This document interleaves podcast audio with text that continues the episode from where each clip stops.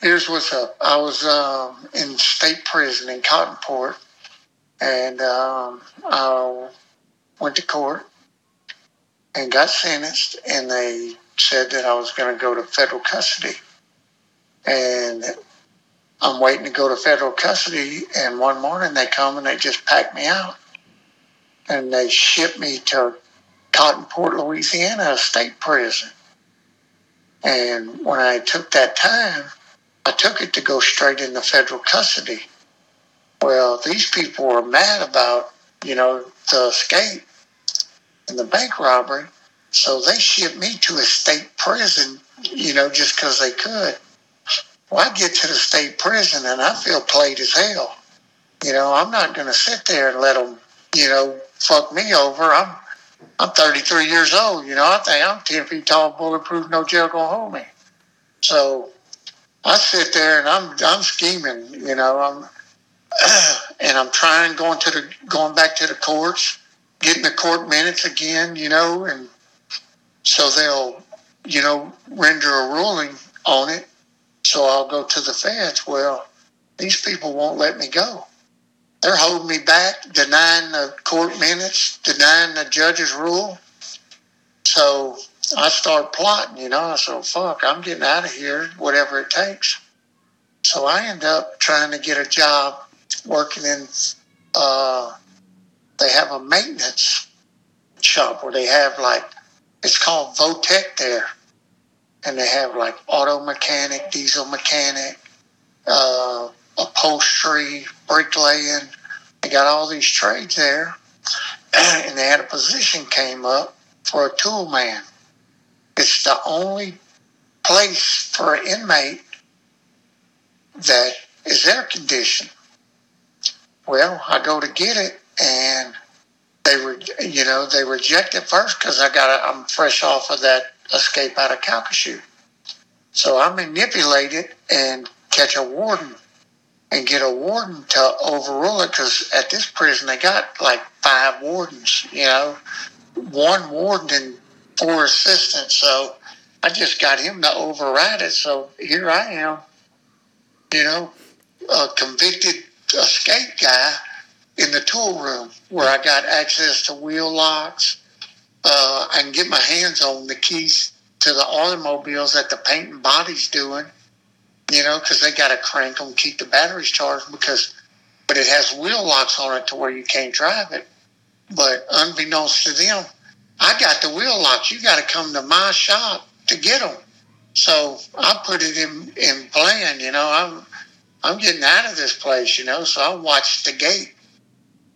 I watched the gate for about two weeks, you know, and see, because it's a double gate system with a guard tower right there. There's the tower is, I mean, when you pull up, it's right up there. It's about fifty or sixty foot up, you know, gun guards. And uh, so I watch, you know, you pull up there and one gate will open. You pull in, it'll shut. They'll make everybody get out the automobile, pop the hood, pop the trunk if it's a car, shake the whole car down, look underneath, make sure nobody, and then they'll put everybody back in the car, and they'll open the other gate, and you'll drive out, and you'll drive down the road, and you'll go through another gate.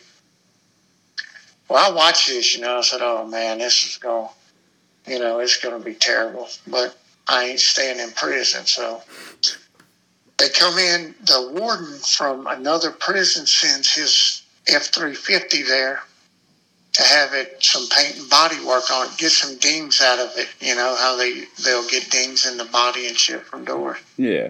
Well, well, it gets there, and I see it, and I'm thinking, Doc, my taxi has arrived. So I just tell you, you know, and I talk to this guy that he works in paint and body, you know, and I tell him, you know, you know, what, you know, what's going on, and I tell him, look, I think I'm fixing to drive this out of here, you know, and he says, well, what can I do to help? I said, well, keep the battery charged. Make sure that battery's charged. And he said, you know, he says, well, what, what are you going to get the wheel locks up? Because I got the wheel locks, but I don't have the key. Yeah.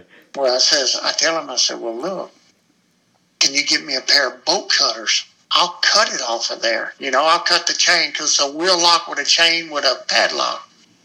I can do it all if I had a pair of bolt cutters. So he says, man, I think I can get it. Well, well, it's going to be hard, man. It's in this shop. I said, man, look, how much is it going to cost? You know, so he said, man, twenty bucks commissary, and I could get it. I said, well, done. I got it now. So the same day he gives me the bolt cutters. They had to go to another tool room to get them. But I got them now, so nobody's getting them back. So I get the bolt cutters, and there's some tractor parts in the way, you know. So I got to get his help and another dude's help to move the tractors far enough, because they do diesel mechanic work there. And anything with a diesel in it, from lawnmowers to uh, dozers, backhoes, they're all there. But there's one, it's a big old, it's a big one, but it, you got to take it in half to change the engine. So part of it's in the door where the truck's at. So I got to get them to get a come along in a chain and come along this thing out of the way far enough for the truck to fit through it so I could do it. So finally, you know, this day's going to happen. Um, they ain't got but one guard there. Everything, you know, I said, fuck it. If it uh, once I crank this truck, it's all bad after that. No matter what happens, when I crank this truck, it's a wrap. So I fucking, that's it. Get there, you know, and I'm going to do it when they do the twelve o'clock count. And I, I say, fuck it, you know, here they go. They're fixing to do the count. They're counting. So I, we take off. I run with the bolt cutters, cut the thing off, get it off the wheel. Uh, oh, let me back up. I tried to cut a key because they can get the key to start the vehicles, you know, right there. Uh-huh. So I try to cut one. We use, you know, engra- we don't have engravers, but we use small grinders. Yeah. You know, that they use to, to like change, I guess, to home cylinders and whatever, and diesel mechanic shit. And so I tried for about four days, and I can't cut one close enough to where I, ca- I got one cut to where I could open the door off a door key, but I couldn't get the ignition key. What, you know, it has on a Ford, one, the round one's the door and the square one's the ignition. Yeah. So I finally tell I tell that guy, I said, look, man, you go tell them people that you cranking this truck and get the keys and act like you giving them back, but give me the, the ignition key off of it. So that's what he does. So I got the ignition key. So twelve o'clock count, boy, they call it. Everybody's got to go out the building, and they all line up, and they go with a book, and they go up and down. It's like sixty or seventy people, so I got plenty of time because I'm the last one to be counted. So as soon as they called count, I took off, cut the wheel lock off, jumped in the truck, cranked it up, backed out of the uh, shop, drove all the way around the backside, pulled up to the gate. The gate starts to open, and I put it in reverse, and I just start backing up, you know, because when you pull straight up, I, I don't have enough, you know, momentum to tear the gate down. Yeah. So I'm backing up as the gate opens, and I get, you know, I'm damn near going to hit the other building behind me. I backed up so far. As soon as it's opened enough, I just drop it down and floor it. That old diesel, that old seven point three, I hit that fence. That sounded like hitting a brick wall. It didn't even knock it down. It didn't even bust it. No. That fucking truck just started walking up that wall. You know, womp, womp, womp, womp. And it, it got like halfway up and tore the whole wall down. Pow! And I just, you know, I'm sitting there on top of the part of the uh, gate wall, you know. So I just floor it, and man, they're shooting, pow, pow, pow, man. The windows, they're all busting out. Holes are coming through the roof. I just floor it. I go, and I'm going towards, you know, it's a winding road. Well, when I get towards the front of the gate, there's a lady right there. She got a, looked like a three fifty-seven, could be, you know, a forty or whatever.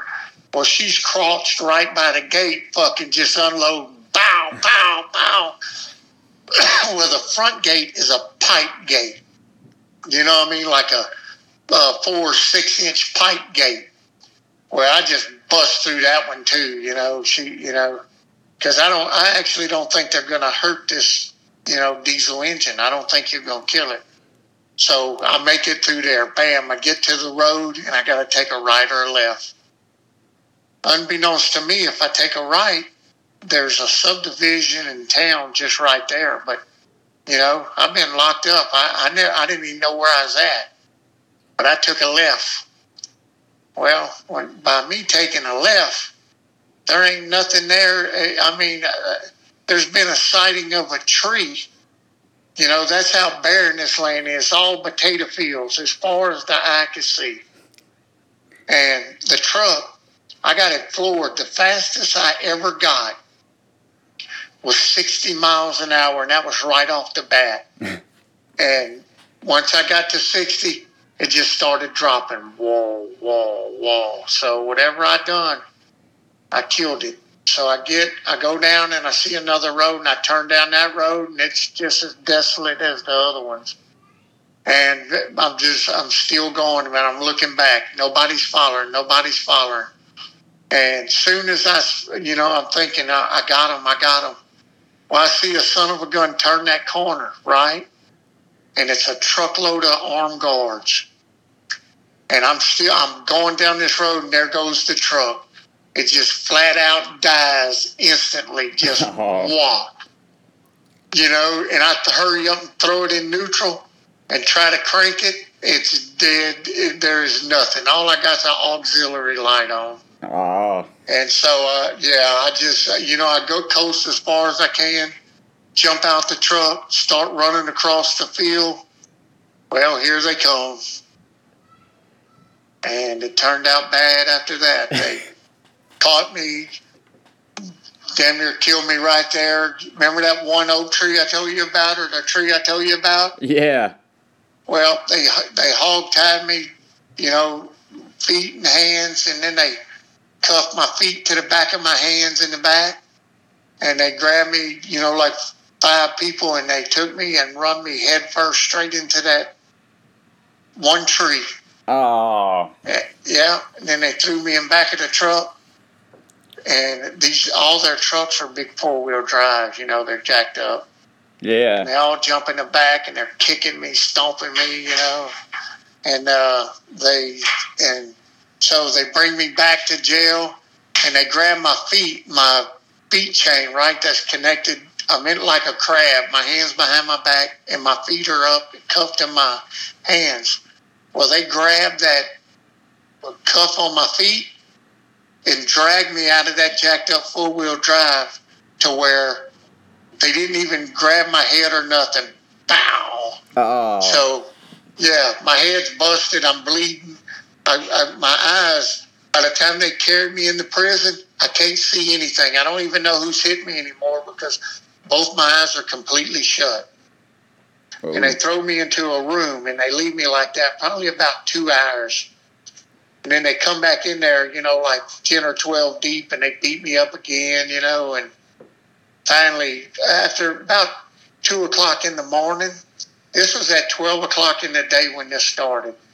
About two o'clock in the morning, they finally get me. They come in there, and they uncuff me. But they left me cuffed so long, my hands and my feet are swollen so much, I can't even move my fingers. Oh. And my feet, I can't even walk. And they're trying to get me up, but when they do, you know, I'm falling on the ground. So they just drag me and throw me in a cell. Damn. And they cut off all visitation, everything.